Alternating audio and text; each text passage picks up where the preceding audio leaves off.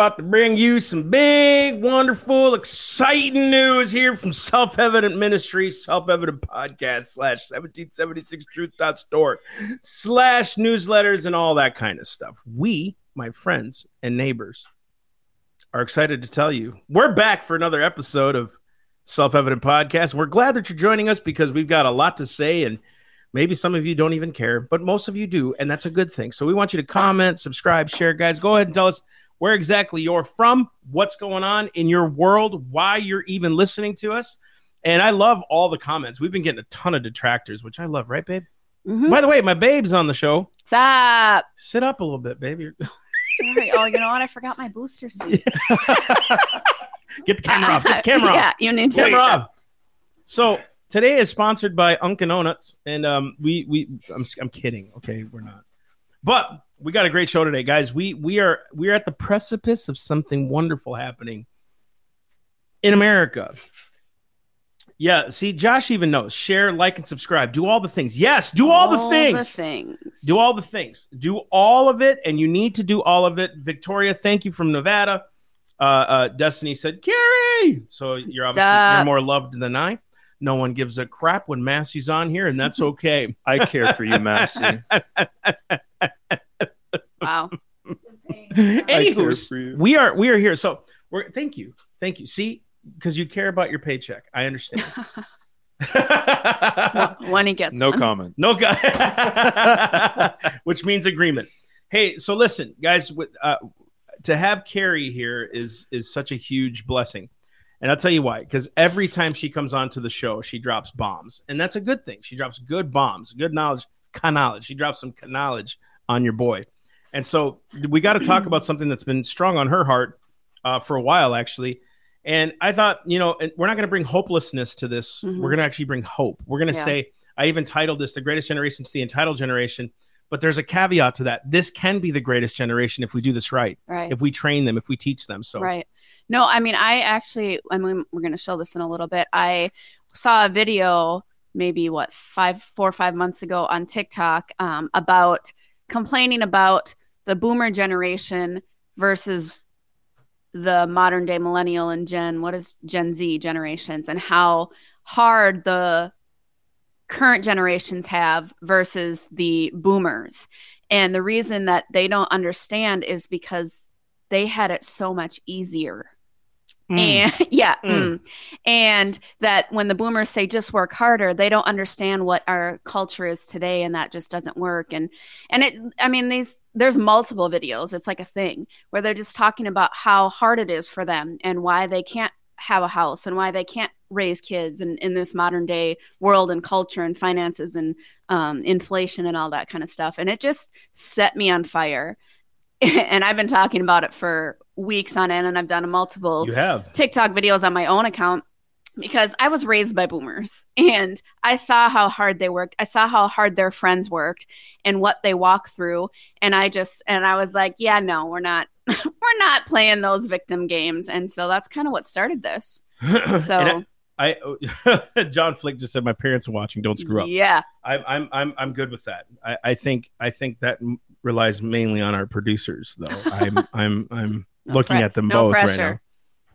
Which, by the way, I have to say they're they're awesome. They're they're just amazing. And so that's I'm nervous now. People are people are people are watching, and and I'm nervous. So let's get into this. I'm I we got this video. You want to tee this yeah. up? No, I mean, this is one of the videos that I saw. It's kind of long. We probably won't play it all. Um, but this is just the modern day mentality about talking about how the boomers had it so much easier than we do today. So, um, if you could go ahead and play this video, like I said, it's long. We will probably. By the way. I don't have dirt on my lip. This is a mustache. Okay, I'm trying. Did you watch Top Gun? Shut up. I always get such a kick out of that when all these boomers get on TikTok and tell everybody about how they just need to pull themselves up by the bootstraps and get to work and uh, your life can be so much better. But I just I don't understand how they can possibly be so dense. Like nothing is n- nothing is that simple these days. And then the fact that I don't know if they're the ones that ruined it. Somebody ruined things along the way. I mean, luckily, me and my girlfriend seem to do all right uh, financially. But I mean, the cost of housing has gone up like threefold. Um, minimum wage went from like 318 and or 315 in 1980 to what it's like 715 now. Hasn't kept up with inflation at all. CEOs uh, pay since 1980 has increased like 1300%. I mean all these numbers are super easy to look up online. So I don't know I like I just don't understand when these people get on and they're like, "Oh, you just got to just got to work harder." Like what? No. Like the system is is in shambles currently and they just they, they don't get it at all. Like because you used to be able to uh, you know, have three, four kids, stay at home, uh, have a stay at home mother, and then uh, have the dad work at like a manufacturing job that required no college. I mean, college is a whole nother thing. Let's not even get into that. Where you have to, I mean, 1980s used to be affordable, pay a couple grand for uh, tuition a year. Now it's 50, 60 grand. And now you're required to get a college job, even to have an entry level job that doesn't pay anything and then you get out of school and you got two hundred dollars or two hundred thousand dollars worth of debt underneath you, and you're trying to figure out how to how you're going to pay that off, and then trying to buy a house when you can barely afford rent because rent's through the roof now, and then vehicles you can't even find a, a used vehicle like you used to any uh, anymore. You used to be able to. Just he just This do- is he just goes on and on. Go ahead. Uh, I do want to point out how nice his car looked in this. like I legit was gonna say the same thing, but I was he like, had the ah! sunroof and everything, and, and those leather nice seats. and- leather mm, Okay, first off, I, I just I just hard want making videos. well, I, I want to say everything he said is actually factually true. That inflation has gone up, prices have gone up, college tuition has gone up. But I can promise you, if any one of you look in the beam with me here, Scotty, okay? Track here. If you go look up every single one of the things that he was complaining about inflation and all these other things going up, government's involved Right. when government started to subsidize schooling, insurance, car manufacturers, all these other things, that's when prices started to go up because they now know, they now know that even if we screw up, government's going to bail us out. Mhm. So we don't need to care. That's why insurance goes skyrocketing because it's no longer part of the free market. It's what government can subsidize first. So because we have the states doing it now, or the, the state governments and, and, and federal government. Every single thing he was talking about, college. If people forfeit on their loans, the government will subsidize it. Mhm. So they can charge the $60,000 and do all these things. They can charge higher rents because somehow government will subsidize it. Right. You see what I'm saying? I mean, I just listen to everything he says, and in my mind is reeling about how there is. It's not black and white as that. There's ways to work around it, right? Okay, a fifty, sixty thousand dollar education. Did our parents, did my parents, boomers, have the opportunity to graduate high school with a two year degree for free, like kids nowadays can? Ooh. When we were graduated in 1999, we had the thing called PSEO, where we could go to college, half day at high school, half day at college, and we grad. Not me. We graduated. we graduated. overachievers over here. We graduated with a two-year degree, and then you could finish your bachelor's at a uh, technical school or at a trade school. I mean, I'm just, I have so many like, it's not as black and white as that. And if you're creative and you want to survive and live and thrive, you can work around all those oppressive things that the boomers didn't understand. Do you get what I'm saying? I it's totally so, get it. it's just so, ugh. But it's it, but that mentality. He's like, I don't care who did it. I don't know who did it. I don't know how. You can literally go back to where government got Yeah. involved and they started to bail out, which is not even in their function. And I don't care you who seriously try to get me to say, well, the government. You don't even. Uh, one guy actually said this on one of our comments. He said, "You don't understand the Constitution. Government has all the authority." I said, "Show me in the Constitution where they have all authority." Right. He goes, it's not explicitly stated in there. It's just that they're the government. That's the mentality of that we're trying to disarm because it's not true. I'm literally sitting there. I'm like, so what you're saying is, I, I had to comment back and he blocked us and the whole thing. What you're saying is, we just give government carte blanche because they have the word government next to it. That is Mhm. the biggest problem we've seen from the 40s and from the 30s and the Yeah. 20s to now. Government does everything for us. We complain to the government when we want marriage to be codified. We complain to the government when we need more money. We complain to the government when college is too high. We complain Mhm. to the government when insurance is too high. We don't complain about all this other stuff when it's our responsibility that we gave over to a government. It was us that did it. Yeah. And we're complaining. Now, why is this needed to be talked about? I know there's a ton of podcasts that sit there and say that this generation, Gen Z, is is is the most entitled and all these other things, which we entitled that, but there's a reason we did. The reason is because we didn't teach them. We didn't teach them how to be. Now, this generation isn't entitled because of their own selves. I believe we taught it.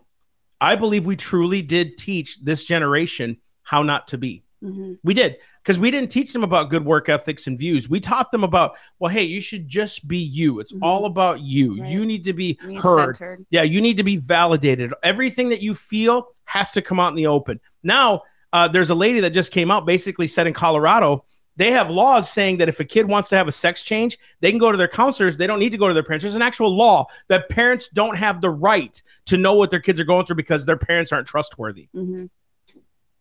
Literally. And our producers are laughing right now. Did you want to say something, big boy? Yeah, I got a couple. Re- Am I on? Yeah, I am. Yeah, you I just can't hear myself. you just have a low voice. Come on, Gen Z. Anyway, uh, Josh, Josh, there are a couple uh, really great comments over here. Josh says this that scary quote of "I'm from the government and I'm here to help."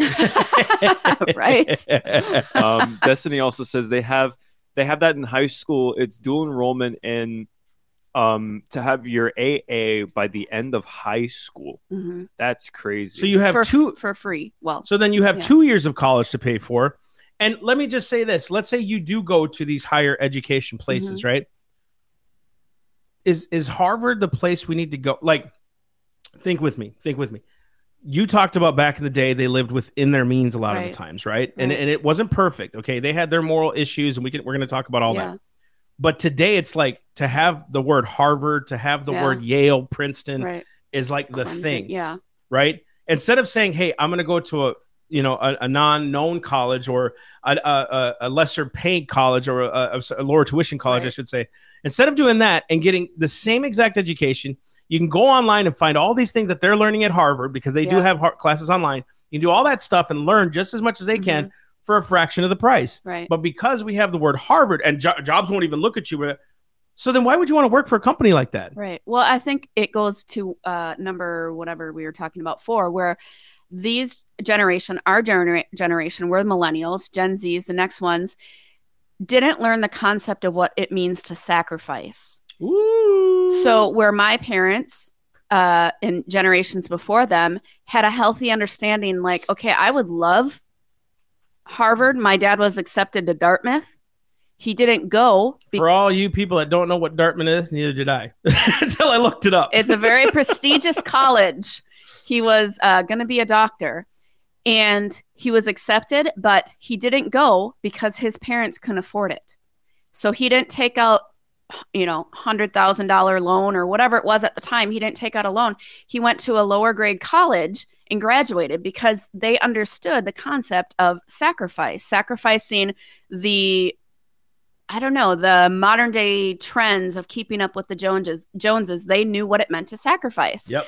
And so I think that's a, a huge, like almost foundational concept when we're talking about this issue. We wrote a whole list of the difference between boomers and modern day, you know, millennials or Gen Zs. And I think the whole basis of the difference was understanding what it means to sacrifice. Oof. To give us a better life, Yeah. right? So he said in there, I don't know who did it. I don't know who dropped the ball. That's the problem with these th- these these generations.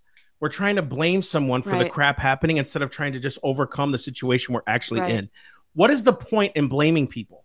Right. What does that do? You know what it does? It empowers you to sit in your mess and have someone coddle you. Right. because that's what little kids do. They blame their brother for blah blah blah. It's like, why are you blaming? Just fight for yourself. Right. Stand up for yourself. Go do something Right. yourself. Overcome the obstacle, dude. I could literally blame racism for why my dad didn't make a ton of money. Mhm. I saw it happen with my eyes. I used to go to jobs with him, and they passed him up for 18 year old white kids, and my dad was a Mexican, 40 Mhm. years old with a college degree. Mhm. For, for I saw it twice Yeah. Right? I could easily say dad was passed over by so many jobs. Dad, my dad was one of the hardest workers, still is one of the hardest workers I've ever known. My dad Yeah. never complained, never took time off. My dad, my dad broke his hand in a in a in a in a press. Like it, it caught his hand, and he went in. Mhm. He had to have surgery. Went to work the, the, the same day. Yeah. And so, like, I was taught early, you can't sit down, son. You've got to work for your family. I was taught good things. I was taught some bad things, but I was taught mainly good things how to work hard. Mhm. Don't take time off. You, my capacity's high. I can run, do m- multiple things at once because I was taught that. And one of the biggest issues I have with this is my dad never one time blamed anything for his lack Yeah. or what he didn't have. You know what he did? He got up the next day and went to work. He got up the next day and went to work. He rejoiced in the Mhm. Lord. He was still a dude. He was working full time while being a pastor, yeah. while Right. being a pastor of a church, Right. And and no complaints. Right. Like he would he would get frustrated about things, but that's normal. That's who we are, right? We we're in the flesh. And my dad sat there and and taught us all how to work hard. Right. My little sister has his character. Tell them what your dad would tell you and your brothers and sister about welfare. Oh yeah. So one time it it was it was about twenty. I think it was nineteen ninety six or five.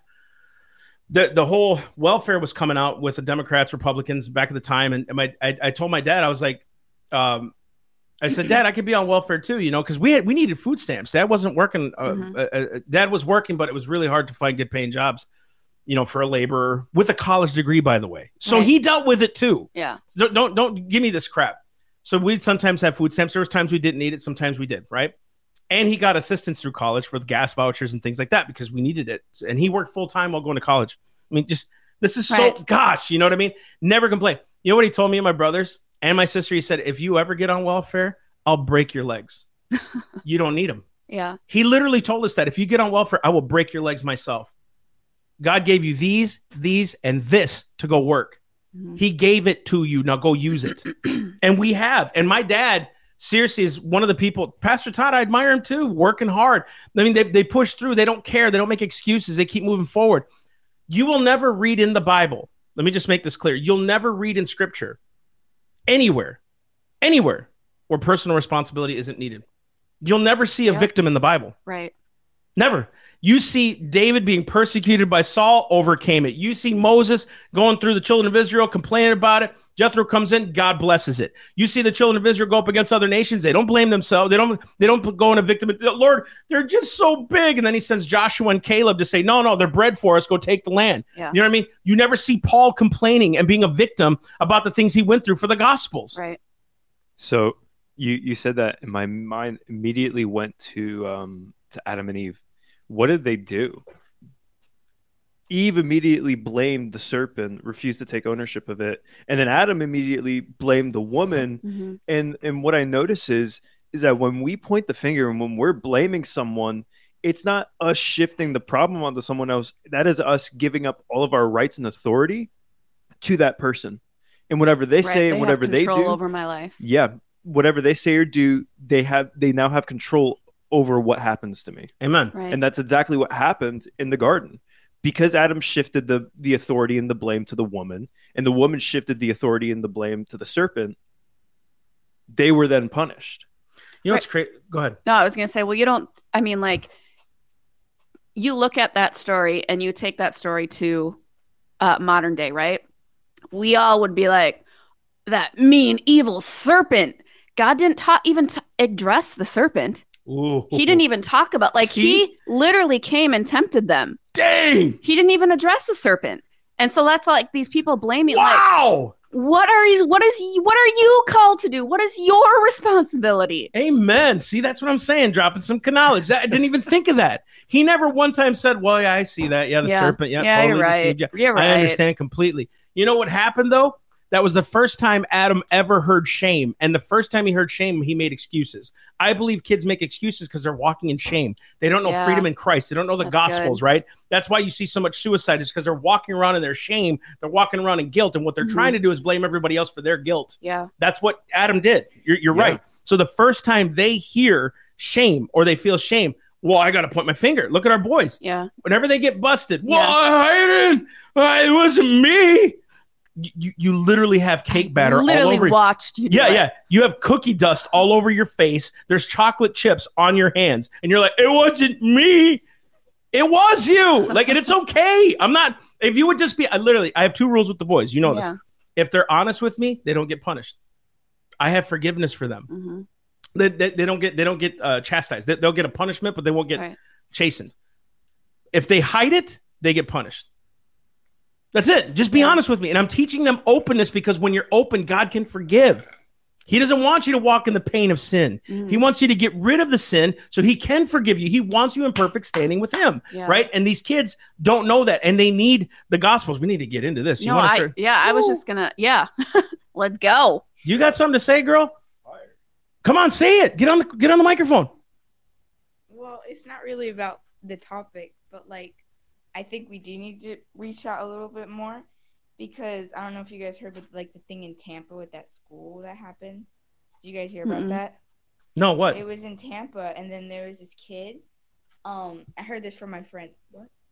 Okay, I heard this from my friend, and she was telling me like that there was this kid at a school, and it was actually one of it was like Miss Tiffany, not Miss Tiffany, but like a granddaughter of some kind or something, and he she like jumped out the window or something Hmm. because, and then like the last thing she said was like God doesn't exist, nothing exists, and then she jumped out the window. So I was like, we do need to like, you know, probably Yeah.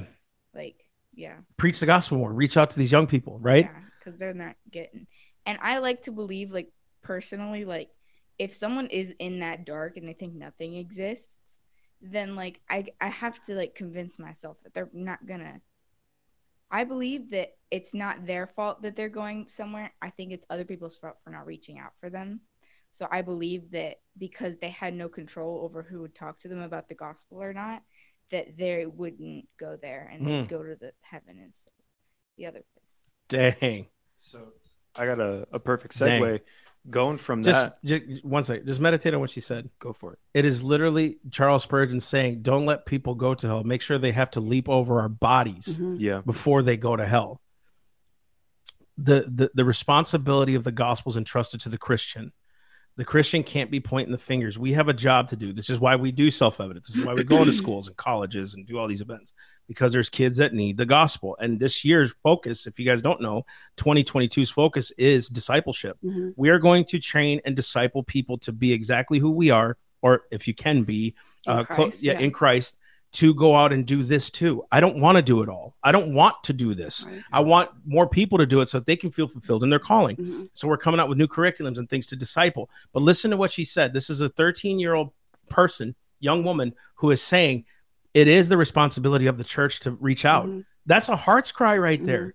She knows this generation. So does my oldest son, 14 years old. They know, they see it, Mhm. right? This is why it's not just entitlement. We've taught them to be entitled. Right. We've allowed it to happen. Right. Well, it just um we'll get to your point, Elijah, in a second. Um, I think it reaches one of our points that in the boomer generation, the generation before, the church was like the central focus of community and Ooh, society and um, in even bigger cities like it was common for them to go to church. So if you were struggling like with you know mental health or struggling financially struggling with your family it was common to walk in community with the church where they would help you versus this teaching where well the government will just take care of me. That wasn't it just wasn't i mean i don't want to say it as black and white as that but it just wasn't a thing. And so the church was that community that people need go ahead Oh, but yeah. Um, to to really go off of what Trinity said, there is a serious problem with with people not going to get help, and also people not reaching out to those that they know are in trouble. Mhm. I mean, I just saw a commercial that's been airing in Canada. Carrie Booth, if you're in here, you might know.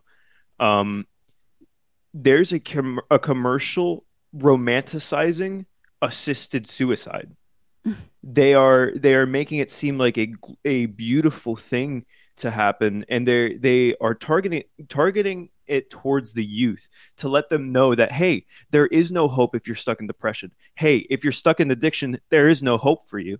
This is the only way out, and it's a beautiful thing. So let's do it. And that's the thing Oh, about this generation is that we this is the perfect generation for Satan to attack because we are a uh, an instant gratification generation. yeah right We need everything right now, whether it's entertainment through social media, whether it's affirmation through relationships, or whether it's through payment through jobs being paid weekly or whatever. yeah so we need everything now. that actually goes into this um, the next topic i was going to talk about because Perfect. when i first heard these videos talk of these people complaining about how we just have it so much harder than older generations what really infuri- infuriated me was that you can't complain about how easy those older generations had it unless you're willing to live like the older generations. Mm-hmm. And that doesn't include the instant gratification. So we just made a whole list, right?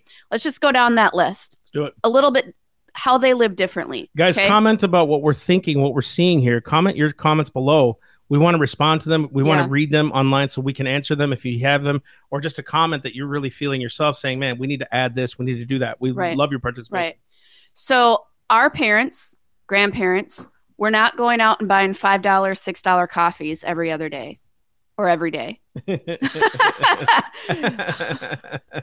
Condemnation. I didn't buy it. Liza did. Anywho's. We're paying them back. Ouch. Okay. Oh, uh, way. They weren't going out to eat constantly. They weren't buying name brand cloth- clothing for their kids. They didn't have to have Nike and Under Armour and Puma and Adidas. And I'll just stop talking. No, I'm saying keep doing it. I'm narrating your thing. Okay, yeah, that's we'll go. That's what you were doing. Okay. Talk. Oh gosh. Okay, so they were uh, willing to drive paid off cars. Mhm. They didn't have to have the newest, latest trend. They were willing. They didn't have to have the newest, latest trend in an iPhone, iPad, iWatch. They didn't have to have all of that. no, no condemnation. I bought all the older generations of this stuff See, with well- my own hard-earned money. Right. That's what I'm talking about. Like you're willing to live within your means or you're willing to do what needs to be done, Truth. which means, okay, fun facts. We're not just listing this list to talk about how they don't understand. We're actually living this list right now. So we've in our and I think it comes down to being stewards and financially responsible with your finances. So we've in our personal family have cut out things like coffees, going out to eat. Massey just sold his truck and bought a $2,000 1998 Lexus. So we're saving on the car payment and the gas money that was going out. And what I'm my whole point is is that that generation again was willing to live within their means. Yeah. And it didn't they didn't need this instant gratification. They didn't have to have all the new trends like my parents and all of our, you know, again, f- uh, family friends, they weren't updating their kitchen and uh, interior decoration every three to five years. Like they had the same Ooh, stuff good.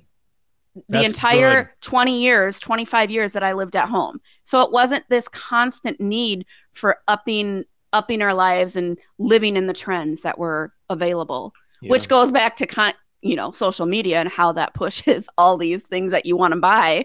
Yeah. And like low key, I was just talking to Sarah about how she was like, Hobby Lobby has 70% off on all the Christmas decorations. And I was like, la la la la, don't talk to me. I can't hear this because I want to update all of our Christmas decorations. But that's the thing. Do I need it?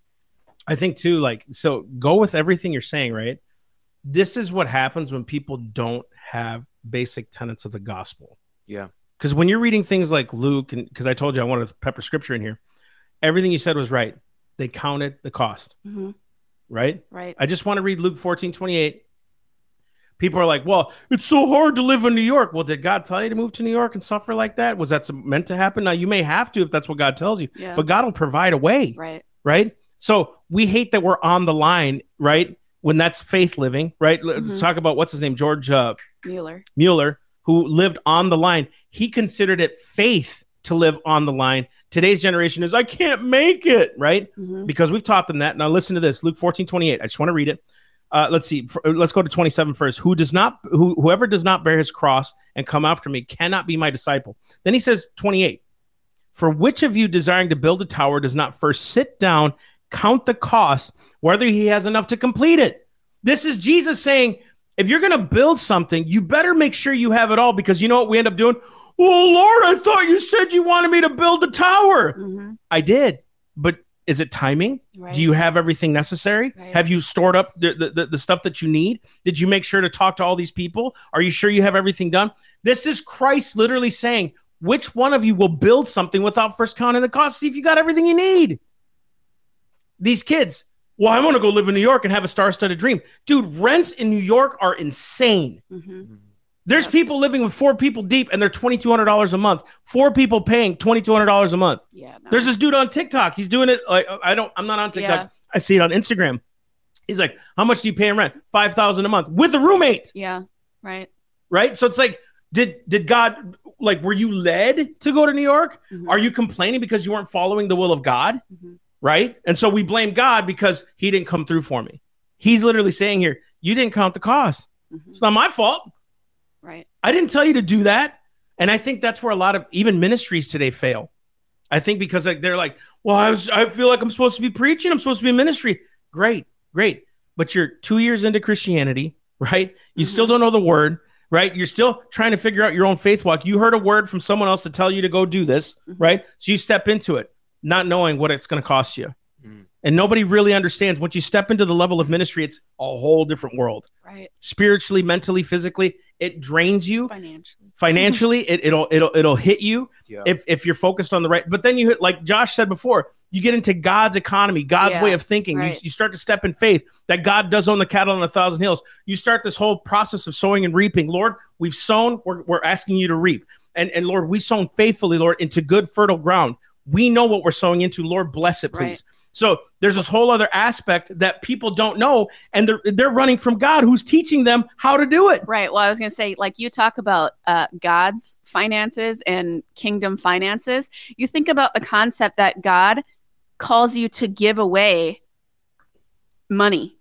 like, you know, I mean, there's a, you could argue whether Ooh, this is biblical good. or not, but you have a 10% tithe, right? A lot of Christians do more than 10%. So, like, we do more than 10%. I'm not patting ourselves on the back, but you think about the concept of, I'm supposed to, I, I need to live, and you want me to give 10, like 15, 10, 15% of my money away. But that is kingdom finances. Like you're sowing and he's, you're reaping of his benefits Come on. financially. And it's just, it's, I mean, our uh, worship leader talked about it on Wednesday. Like, such a good story dude yeah, like you live in God's kingdom and it does not make sense. It doesn't make sense spiritually, uh, physically, with your health. It doesn't make sense financially. It just doesn't make sense, but it works because it's His will. And that's the thing about like, you know, did you follow God's will? We, I think a lot of times we don't understand. So I was in a Bible study, and I've said this before. I was in a Bible study, you know, two, three years ago, and this older lady, we were talking about God's will, and people were like, "Am I in God's will?" I, you know, it's like I get frustrated. Show me your will. Show me your will. And she said, uh, Oswald Chambers had a his utmost for our highest, or is that- utmost for utmost for his highest his highest.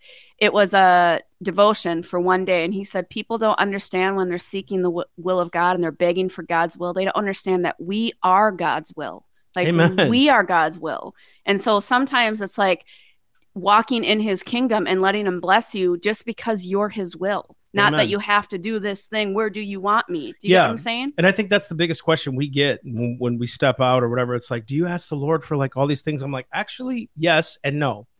There's times where it's like, I just knew we were going to move to Florida, hmm right? Right. And you remember that decision? You remember how hard Mhm. that was? It was like, well, do we stay here and I work hard and I could be in a welding shop? I could probably own the it, shop in five years. And it was like, I was talking to the boss about it. He's like, you know, I want an exit plan. So I was talking, this is a $2 million operation. He was like, you know, I, I want to kind of bring you in this conversation because I work hard. And I was like, yes. And so we had this dilemma of me staying there for five more years, foreman, learning the business. I, Mhm. would, I would buy it from him and all that kind of stuff. Like we were talking. Then there's this other option of move to Florida by faith, unknown, but I knew that was the right move. Right. And I remember God, I, I felt the Lord, and you felt it too. The Lord say, either one, green light, make, Yeah. make either decision, I'll bless it. It was not even a week later. My younger brother, who lived two hours away, drove all the way. He said, Don't leave your house. I'm coming up right now. I have a word to give you. Cool. So he drives up. Remember, Brian comes in, plays with little Aaron for five seconds. He goes, I feel the Lord telling me to tell you this. Whatever decision you make, you have a green light. I'll bless either one. Literally did that, got up, walked out, drove back because he had to go work that night. Hmm I'll never forget that. I was like, dang. Yeah. Th- So those kinds of things happen. And I was like, well, then we're moving to Florida. Number one, because of the weather, because God Yeah. is good. Hallelujah. We came from Minnesota, so it was not that hard of a decision. right, right. It wasn't that tough. But number two, we knew stepping out in faith has always been our lives. Like literally, Yeah. I don't think we've Yeah. never been in a situation where we're not stepping out in faith somehow. We're Mhm. thinking about expansion and growth and all these other things. Mhm. Then coming here, uh, guys, we should do a whole testimony thing of our of our trial. She put it in a book or something, or like a documentary. But like, I was under a bad leader for 12 years. He puts me under a leader like Todd Mazingo, Pastor Todd Mazingo at Revive Church for the last five, six years, showing me what a true leader does, how he's supposed Yeah. to walk, what he's supposed to do, how he's supposed to think, how to bless others, Mhm. right? He's a type A, just like the other leader I was under, but this dude knows his authority. Mhm. And it's like he blesses. And I'm not saying he's perfect. That's not the issue. The issue is showing me what leadership is for the next 15, 20 years of my life, Mhm. right? So now I'm in this church, still doing self evident, going out and traveling and preaching with a healthy view of God's love Right. all that stuff happened stepping out in faith and most people don't realize stepping out in faith is walking god's economy it was it was hard Mhm. you know self-evident is not Not yet. we no no listen i agree we are literally called a non-profit it is the truth like every bit of money i just had a board meeting every bit of, we did more with our money this year than we did last year we did more this year right Mhm. cutting expenses than we did last year. And God's still moving. Why? Because we're faithful to that. We want to remain faithful stewards of what He's given us. Right. But we're believing for big things. We really are. I'm believing we will take the nation. I'm believing kids will be saved. I'm believing for a revival just like the church is. But I'm believing that it won't just happen in the church. It's going to happen in colleges. It's going to happen in their schools. It's going to happen in homes. It's Mhm. going to be different than what we've ever seen before. But we're going to see revival happen under good leadership. Right. I really believe God has to. It's Jeremiah 3 and 23. He will give them pastors after their own heart. Mhm. So when we're seeing generations like this, we're seeing generations hurt and fail. And we're seeing, uh, like we, we talked about, there's the, the parents in the home back then. You know, the, the guy complained, well, oh, a woman could stay at home with the kids and the dad had to work. Yeah, you know why? Because they weren't living outside their means. Right. They didn't have credit cards. Right. They didn't have all these things that in the greatest generation Mhm. they had to go work or i'm sorry most of them were in the war while wives and you, you tell me the women empowerment women were the ones working in the factories women are the ones were, were, were, Right. were doing the, the sports and the yeah. leagues and stuff like that women stepped up and still had to take care of their Yeah. kids Well, and that goes back to like it's just you. Sometimes you just got to shake your head. Like these generations now talking about how how hard they had it. It's like, can we talk Sure about how the I don't even know what the generation before the boomers was called. I don't know the name of it, but I mean, other than the greatest generation, but like that's literally what they're called they lived through the depression. the depression. it's called a depression for a reason they were depressed they lived through World War II. Like, tell me how hard it is that you can't buy, you know, a four hundred thousand dollar home. Tell me how hard this generation has. it. I'm sorry, I'm a little cynical because, like, take some history notes about how hard these older generations actually had it. Right. Go ahead, Um, Isaac. I mean, Isaac, Elijah. Isaac. they're, Wow. they're called they're called traditionalists then baby boomers then generation x Okay. and then millennials then gen, gen z So as as someone who was born at the kind of beginning of Gen Z, I see this so much, and and I just think about that whole uh, what what is it called? That whole uh, cliche. Yeah. The sh- the hard times create strong men, which create good times. Those good times create weak men, which create bad times, Mm, and those bad times create strong men it's to then full circle. create it's just a full circle Yeah. and It is. I, I see that right now and i see i see two parts of that cycle in this generation because i see the men who are going after god and i see the men who are waking up who were weak men and now making themselves strong men who are saying no i don't want to submit i don't want to get rid of my masculinity and follow what the world is saying i want to be strong. I want to provide for my family and i don't want to cheat while doing it. Yeah. and then you have those who are saying i don't have enough for college. I don't have enough for for this. I don't have Mhm. enough for that. I just blah blah blah whatever. It's it's so obnoxious to see those people because it hurts to see right now those people are progressing financially and and socially more than those who are truly working hard Mhm. but that's the thing those who are truly working hard aren't working for that immediate gratification right right Yeah. right we are right. working for the future in mind. We're working for the next five years, 10 years, or even 20 years in mind so that, yeah, even though right now will suck, hopefully my future wife and my future children will not have to lay a or will not have to lift or lay a single brick until my future children are of age to start working and my Yeah. future wife can peacefully rest. Yeah. I Well, think. go ahead. No, go ahead. No, go ahead. So I have this chart. It's it's got four different categories. So they don't even have Gen Z on this one. It went from traditionalists to baby boomers to Gen X to millennials. And then there's still Millennials, Gen. Z. Yeah. But I just want to read a couple things. This was a university, I think it's University of Southern Florida, that actually did this chart. hmm And it was like how each one of them dealt in their lifetimes with certain things. Like here's a good one. Family experience. The traditionalists were traditional. There were nuclear families. Baby boomers were dis, uh, disintegrating. The Cleaver family. Uh, mom stayed home because children were seen as special. Gen X came up. Latchkey kids. What did Yeah. you use that term? Latchkey kids were when both parents had to work. That was a generation where both parents had to work um, for surviving income or more than what we were not wanting to live within our means. They wanted more. So both parents had to work. So the kids would come home from school. They had a key, usually around their neck or in their pocket, latchkey, where they could let themselves into the house You white people weird. because no one was home. My Not mama- me. Yeah, my, my my mom was home. So then it was latchkey kids. Women widely were expected to work outside the home. This was the first daycare generation. Yeah. Enough said. Yeah. Enough said. Enough said. Dual income families. Now the millennials were the merge families, coddled kids, got a trophy for coming in eighth place type of thing. That's when you really started to see things. Now this is a university. This isn't a right or left thing, Yeah. right? Education to the traditionalists was a dream. To the baby boomers, it was a birthright. Mm. To Gen X, it was a way to get there. The millennials, it's an incredible expense. You see the, the Yeah. difference in mentality? Right. the, the the the traditionalists were like, man, that, that'd be a dream to get a college Yeah. education, right? Your grandfather on your mom's side was an engineer, right. right? Right. And he was just a normal Italian guy who German, but German. Italian. He looked Italian. Yeah, he looked Italian. Yeah. Anyways, Right. No, I mean, that's, I think about both my sets of grandparents who both served in World War II, lived through dep- the Depression. My, my grandpa on my mom's side, so her dad, who I never met, actually served in both World War One and World War Two. And yeah, they didn't, they didn't go to college. They, again, worked hard. And that whole concept of working harder is really true. I wanted to point out too, with this generation, I don't know if you were done. Um, there's a couple, but but the ability to have a side hustle in our day and age far out it, like infinitely is infinitely more than what our parents and their my grandparents had. There was no such thing as internet There back was- then. right there was no for a side hustle. We have a friend okay i just want to point this out. He works a full-time job.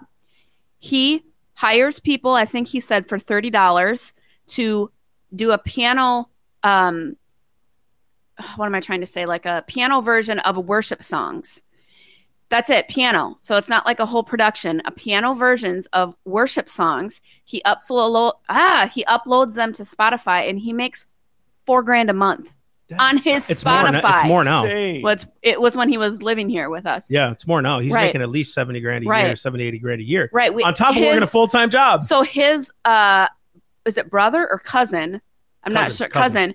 they upload white noise um sleeping things for babies and for whatever and they make 25 grand a month on their sleep uploads like we in the wrong business, right folks. i know and those are just like those are simple side hustles that like yeah i know right 25 grand a month sorry yeah, elijah Elijah's having a mental. no i'm just saying like the ability to have a side hustle in our day and age is infinitely more than what our parents had. Right. So like it literally is just stepping out and of- working hard. I'm sorry being- it is. On top of being a social media, because everybody wants to be a social media influencer. We want our social medias to hit Right. because we get sponsorships and all this other stuff.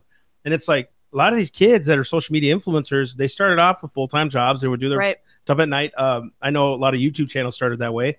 Uh, Vice Grip Garage, I follow him. I love his Yeah. videos, and but he was working full time doing these videos at night. Would have to Mm-hmm. work till three in the morning, uploading, editing, blah blah blah. Now he's got almost what like two million subscribers. and, Yeah. you know they're going all over the place. He's got his own show on Power Nation now because he fixes cars, and it's like he does his own YouTube channel and Power Nation hmm right? And he's working his butt off. And it's like he just understood something. Like he would always talk about his dad taught him that, like the Yeah. hard work growing up on a farm, that kind of thing. I just have one more piece of this chart thing that I want to read before we continue. This this was dealing with money, these four categories. How Yeah. how the traditionalists dealt with money was Yeah. They put it away, they paid by cash, cash on the barrel, and they save, save, save. That was their thing. Baby boomers, by now, pay later. hmm because that was the time of expense, man. Generation was um, cautious, conservative, save, save, save. You know why? Because the boomers, Generation X. Okay. because the boomers went through a 17% inflation. They went through rationing with oh, gas. yeah, let's through- talk about that. Go right. ahead. So there was all this stuff like we're not seeing. Why did they go through that? Put away, save, save, save. They were conservative, cautious. In the 80s, when Reagan came in, it was like, okay, we need to do the Reaganomic Yeah. thing, which wasn't a perfect plan at all. You know, businesses went down too. But like you saw, because they went through this weird, steep thing in the 70s under Mhm. Carter and, and all Mhm. that stuff. It went weird. And then now the millennials, they earn to spend. We went back to the baby boomer thing. right. So now we're dealing with what the baby boomers went through. Like, right? So Mhm. because our or this generation of the Gen Zers don't understand really what real hardship is, like Right. the inflation and the and the Yeah. depression. Well, I mean, we talked about this before we even started about how living within your means is not something you do when there's a financial crisis. It's something you, a lifestyle that you live. So when there is a financial crisis, you're not like, oh my gosh, we're screwed. And that's what the, I believe the millennials and the Gen Zs don't understand. Like you live within your means as a lifestyle, not just because gas is three ninety nine or because, you know, food is at a all time high inflation. You get what I'm saying? Like, had we lived within our means before this, under Trump, under you know whoever, when when we weren't at this crazy high inflation, we we really wouldn't have a problem. Truth. And we talked about uh, the thing that I, I looked this up right when we talk about inflation. Like the, those boomers don't understand it because we have higher inflation. okay, October of 1981. October of 1981, a typical house cost $70,000, 70 plus, with a mortgage rate at 18.45%. The 870 monthly mortgage payment took up 55% of the average median income. Okay? Did we all get that? $870 mortgage payment in 1981 under 18% interest rate took up 55% of their income on an average. Okay? Typical house today, 434,978. Averages over 6%. Mortgage payment 2061. Eats up only only eats up 36% of the average median income. So, let's talk about what those boomers just don't understand. They just don't understand what we're living in under inflation. Like they had 18% interest rate. Sorry. What's even funnier is that so good. if you take those percentages and you transfer them to what that would look like in today's money, it's astronomically different. right. It is wildly more expensive everything that they had to pay back then versus what we pay now. It's The prices are just higher and the standard is raised at this point in time, but Right. Well, that's what I. They look at. They look at the amount seventy thousand dollars, and they say, Right. "Look, it didn't have to pay in the inflation." It's like, but let's talk about the interest rate. Let's talk about what their average median income. It's it's just yeah. right. So I think. oh, Go ahead. No, no, go I ahead. think Trinity wanted to say something. no, she didn't. I, Oh. Did she? Say it. Say it. Say it, Say Trin. it. Say it. the world is listening. Oh, 11 people. 15 people. Ouch. I'm just reading numbers. All right, just shut your mouth. don't look at numbers. Um, well, like I don't, I don't remember things very well, so I don't remember like what each generation or something is called. But I did see a graph once with my mom, and it was like they like asked like a hundred people back in the day, like if they go to church or not, like or how religious they are or whatever. And like it's been going down ever since like this. I am like trying to switch cameras at the same time. and like it's been going down. So it used to be like forty percent of people out of hundred people go to church on Sure. a daily, on a weekly basis, Sure. and now it's like down to like twenty percent. Like out of like, I'm like I also thought I'm like it also depends on where you ask. Um, there's not a lot of Right. Yeah. you know. Let's ask. But Detroit. Not many you people know, are going. to or church. Alaska. And you're like, Yeah. we're just gonna count this because nobody lives here. So Well, I think that goes back to what we were saying in the beginning about how the church was the central focus and how not only do you build community, but it teaches you, if it teaches you properly, how to walk in Truth. kingdom finances. I think she's So. saying it. She's saying it right too. I think to round all this out, the boomers, you know, and and and the greatest generation, um, a lot of it was back in the day. The greatest generation didn't have a lot of government interference. Right.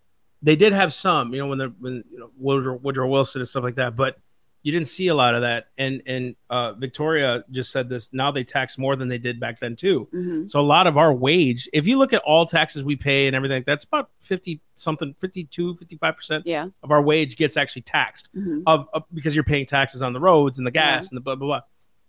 Tax has gone up incredibly. I'm not disagreeing with the with the kid saying prices have gone up. It's been difficult. It's Yeah. been harder. We just never. I think our responsibility is to teach them.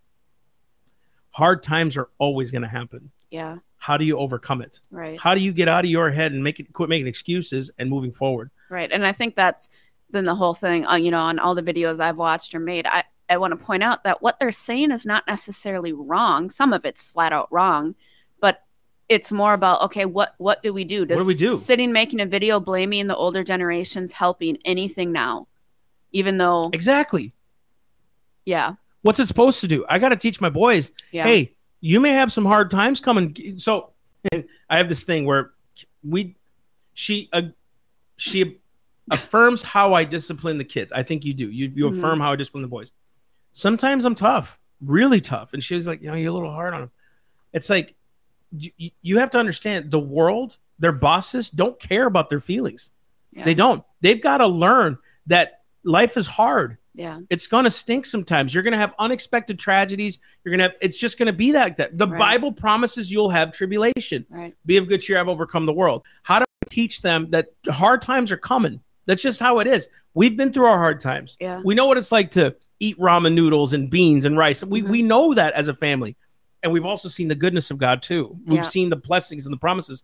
And I don't even know if prosperity is the blessing. I think just knowing him more is the blessing right, prosperity is just the after effect but it's like now knowing who he is how are my boys going to fare if i have not taught them what my dad taught me? Hmm well, how are they going to fare? Because i know kid no condemnation. I'm not saying this is wrong. But a lot of parents now will buy their kids a car. My daddy didn't do that. My dad Yeah. said yeah how are you going to get that car?" we're not doing it. he goes he goes you're going to go get a bank loan? My dad was my first co-signer. He said you will not miss a payment. I, I bought an $1800 car from the banker the president of the bank it was a 1988 Crown Victoria, boy, maroon. I was straight Mexican. It was a boat, right? I loved that car. My first car ever. Dad helped me co-sign. I paid that thing off in a year because I was Mhm. working my butt off at 16. Yeah. I was working full time. Daddy taught me this is how it is. It, and in our culture, Hispanic culture, we gave our checks to our parents. Right. Yeah. Let's talk about that. So in in the, in white culture, like the the the the, the American culture, I should Yeah. say, it was no, you keep your money, Yeah. you work hard. I still I still pay for your food. Still starting them off on the wrong foot. I, I believe this. You're starting them off on the wrong foot because I gave my checks all to my parents till I moved out. You know what that taught me? Bills come first, kids come first, family comes 1st hmm Anything else after that's cake. Yeah. It's cake. It's cake. Yep. So I that's how we were raised. We were raised hard. That hey, this isn't a cookie cutter ride. This isn't Mhm. free. You know what I mean? So then when I got married, it was immediate. My dad used to teach me these principles like if you if you can't make your house payment or your car payment, make sure you pay your car payment first because you can live in your car, but you can't drive your house. Right? Like so make the car payment. Like that's those principles were taught to me. Like make sure you know what you do. And he's saying don't get a car payment. He was really adamant, don't get a car payment unless you really have to. That's why I bought the car I bought. I just want to start saving money for my sons because I want to be a good steward of my money. That's all I want to do, right? So there's all these things we could talk more and more and more and more. Yeah. We see this like and I'm going to go back to Trinity's original comment. Can we really blame these kids for how they're taught when we've taught them and allowed them to be taught? Right. Can we really blame this generation of kids of their depression because they don't understand what it's like to walk in joy and freedom? Mm-hmm. it's it's never the like you can look at a kid and it could be a really like messed up kid and like disobedient and stuff but you can't look at a kid and say it's their fault it's always going to be the parents fault if you think about it.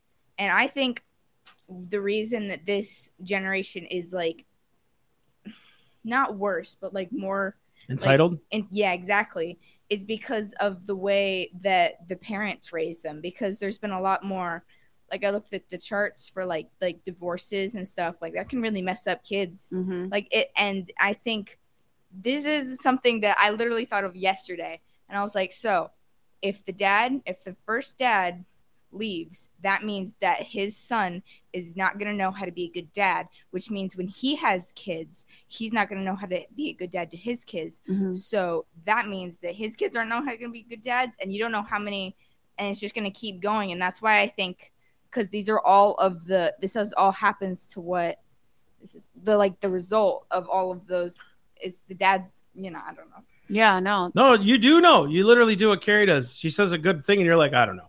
Yes, you do know. You just literally dropped bombs on us right now. Praise God. That's what I'm saying. She's right. It look, it is on us. Mhm. The thing I don't want the young generation is to keep making excuses as to who it was or keep blaming. Yeah. Okay, we have a job to do, church. Quit blaming. Well, we didn't preach. We didn't have people evangelize. Okay, cool. What are you going to do? And how's the supernatural power of God going to flow Right. through us as we preach the gospel in the streets? Right. Because the streets need it. H- how many of our neighbors know the gospel and know that we're Christians? How many of us know that they're right in front of us? Everywhere we go, we have an opportunity to preach the gospel. Everywhere we go, right? And it's like people are like, well, I'm just not, you know, how do I start that? You're never going to know until you start. You're never going to know until you do it. You know, like what if it was your kid dealing with this stuff? Wouldn't you want someone else to help step in for you? Like, because Right. you can't reach out. Th- That's what I'm talking about. To he who's been forgiven much loves much. hmm I just want to love God more, right? So we got a job to do, and we got to keep going and moving forward. Th- this was this was. I just want to say this. She didn't know what we were talking about today. hmm This was all in her heart. This is 13 years old. My, my oldest boy, he's talking to me about this stuff. He's like, I don't get why people act like this. Like they see it too. Yeah. They're seeing the problems. The thing is, is how do we teach them not to be victims? hmm How do we teach them, dude? Okay, so there's an issue. Right. Your your family's not going to. be Hey, you know, Trent? Did you know your family's not going to be perfect? right? I tell my boys, you know, we're not going to be perfect, right? I'm going to teach you things. You're going to be like, Dad, I wish you never would have taught me that. Or Mhm. they're going to get older. They're going to tell their kids, man, I wish I never would have learned that, right? Because I have issue. I, I I'm flawed. My heart is for Christ, and they know that. So when I go up to them and say, "Man, forgive me, buddy. I shouldn't have done Yeah. that, or I shouldn't have yelled at you like that, or I should have done this," they go back to, "It's okay, Dad. We get it. You know, you you know, you're Yeah. psycho." Yeah. I mean, anyways, you got anything else? No, I'm good. Ooh, look at Victoria's comment. Can you post that? Here it is. Read it. It is on us to break the cycle and make the change. Come on. Boom. There it is. Let's go. So, guys, go to theselfevidenttruth.com. I hope you guys learned something from this podcast. I hope it doesn't make you angry. It makes you active. That's the whole point here. We don't want you to be angry. We want you to be active. We have a job to do. All of you who are saying, What do I do? I want to do something for Jesus. Literally, look around. Your neighbors are calling out for it. These young people are calling for it. They Mhm. need you and your testimony and your witness. Yeah. These I'll just go ahead. no. I'll- Go ahead. I'm done. Okay, I was just gonna say, uh, we're coming to an end here of 2022. Um, Oh, our yeah. focus for next year, technically, our focus when we started Self Evident was to reach youth, and it's Yeah. never changed. We've just God has opened so many more door- doors for you know us to minister and reach people. But with 2023 coming, we are really doing a push and a focus to reach youth, which means doing schools, both private and public, doing colleges, youth groups, you know, wherever God opens the door. And He's already been opening the doors for that for events next year. So, two things.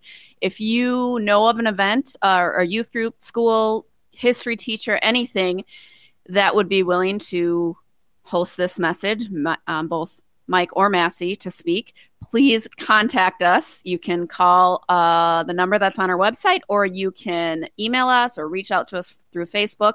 Second thing is a lot of times youth events don't have the finances to pay for us to come. So we never charge youth events. We don't. With that being said, the main reason how or the main way we do this is through our monthly support base. So if you would like to jump on with our monthly support team, which is called Torch Bearers, we are really pushing and hoping and praying to raise our monthly support base by 3000 um, and that will cover all of our monthly budget and so we don't have to again focus and worry about budgets so if you would like to jump on that and sow into some good seeds sow into this next generation please go online, theselfevidenttruth.com, or reach out to us and we will gladly get you signed up. Yeah, get on our website too. You'll see our Yeah. newsletter of what happened this year. Like, dude, we could have done way more events, but with my person, partner, friend, awesome wife, there's too many expletives to talk. That that there, there's too many things I could say about her that are perfect. But she was down, you know, and she got healed, praise God, but we didn't tour as much as we needed to and Mhm. wanted to. But still, much was accomplished. Right. It really taught us about the local governments. We need to get more involved in local and things like that. So on our website, you can see, and also on our social media, you can see our newsletter, what happened uh, Right. from from 2022 and what you sowed into and why it's fertile ground. People are changing. That's what's big. Right. And you can't change everyone, but man, you can change that one who can change 50 Amen. you know so please sow into us uh, we love when you guys give and support and we pray for you and, and, and all that stuff so we love you True. True.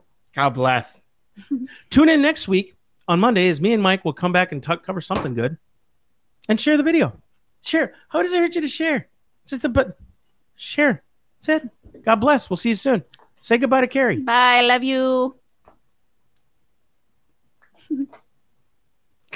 Wow.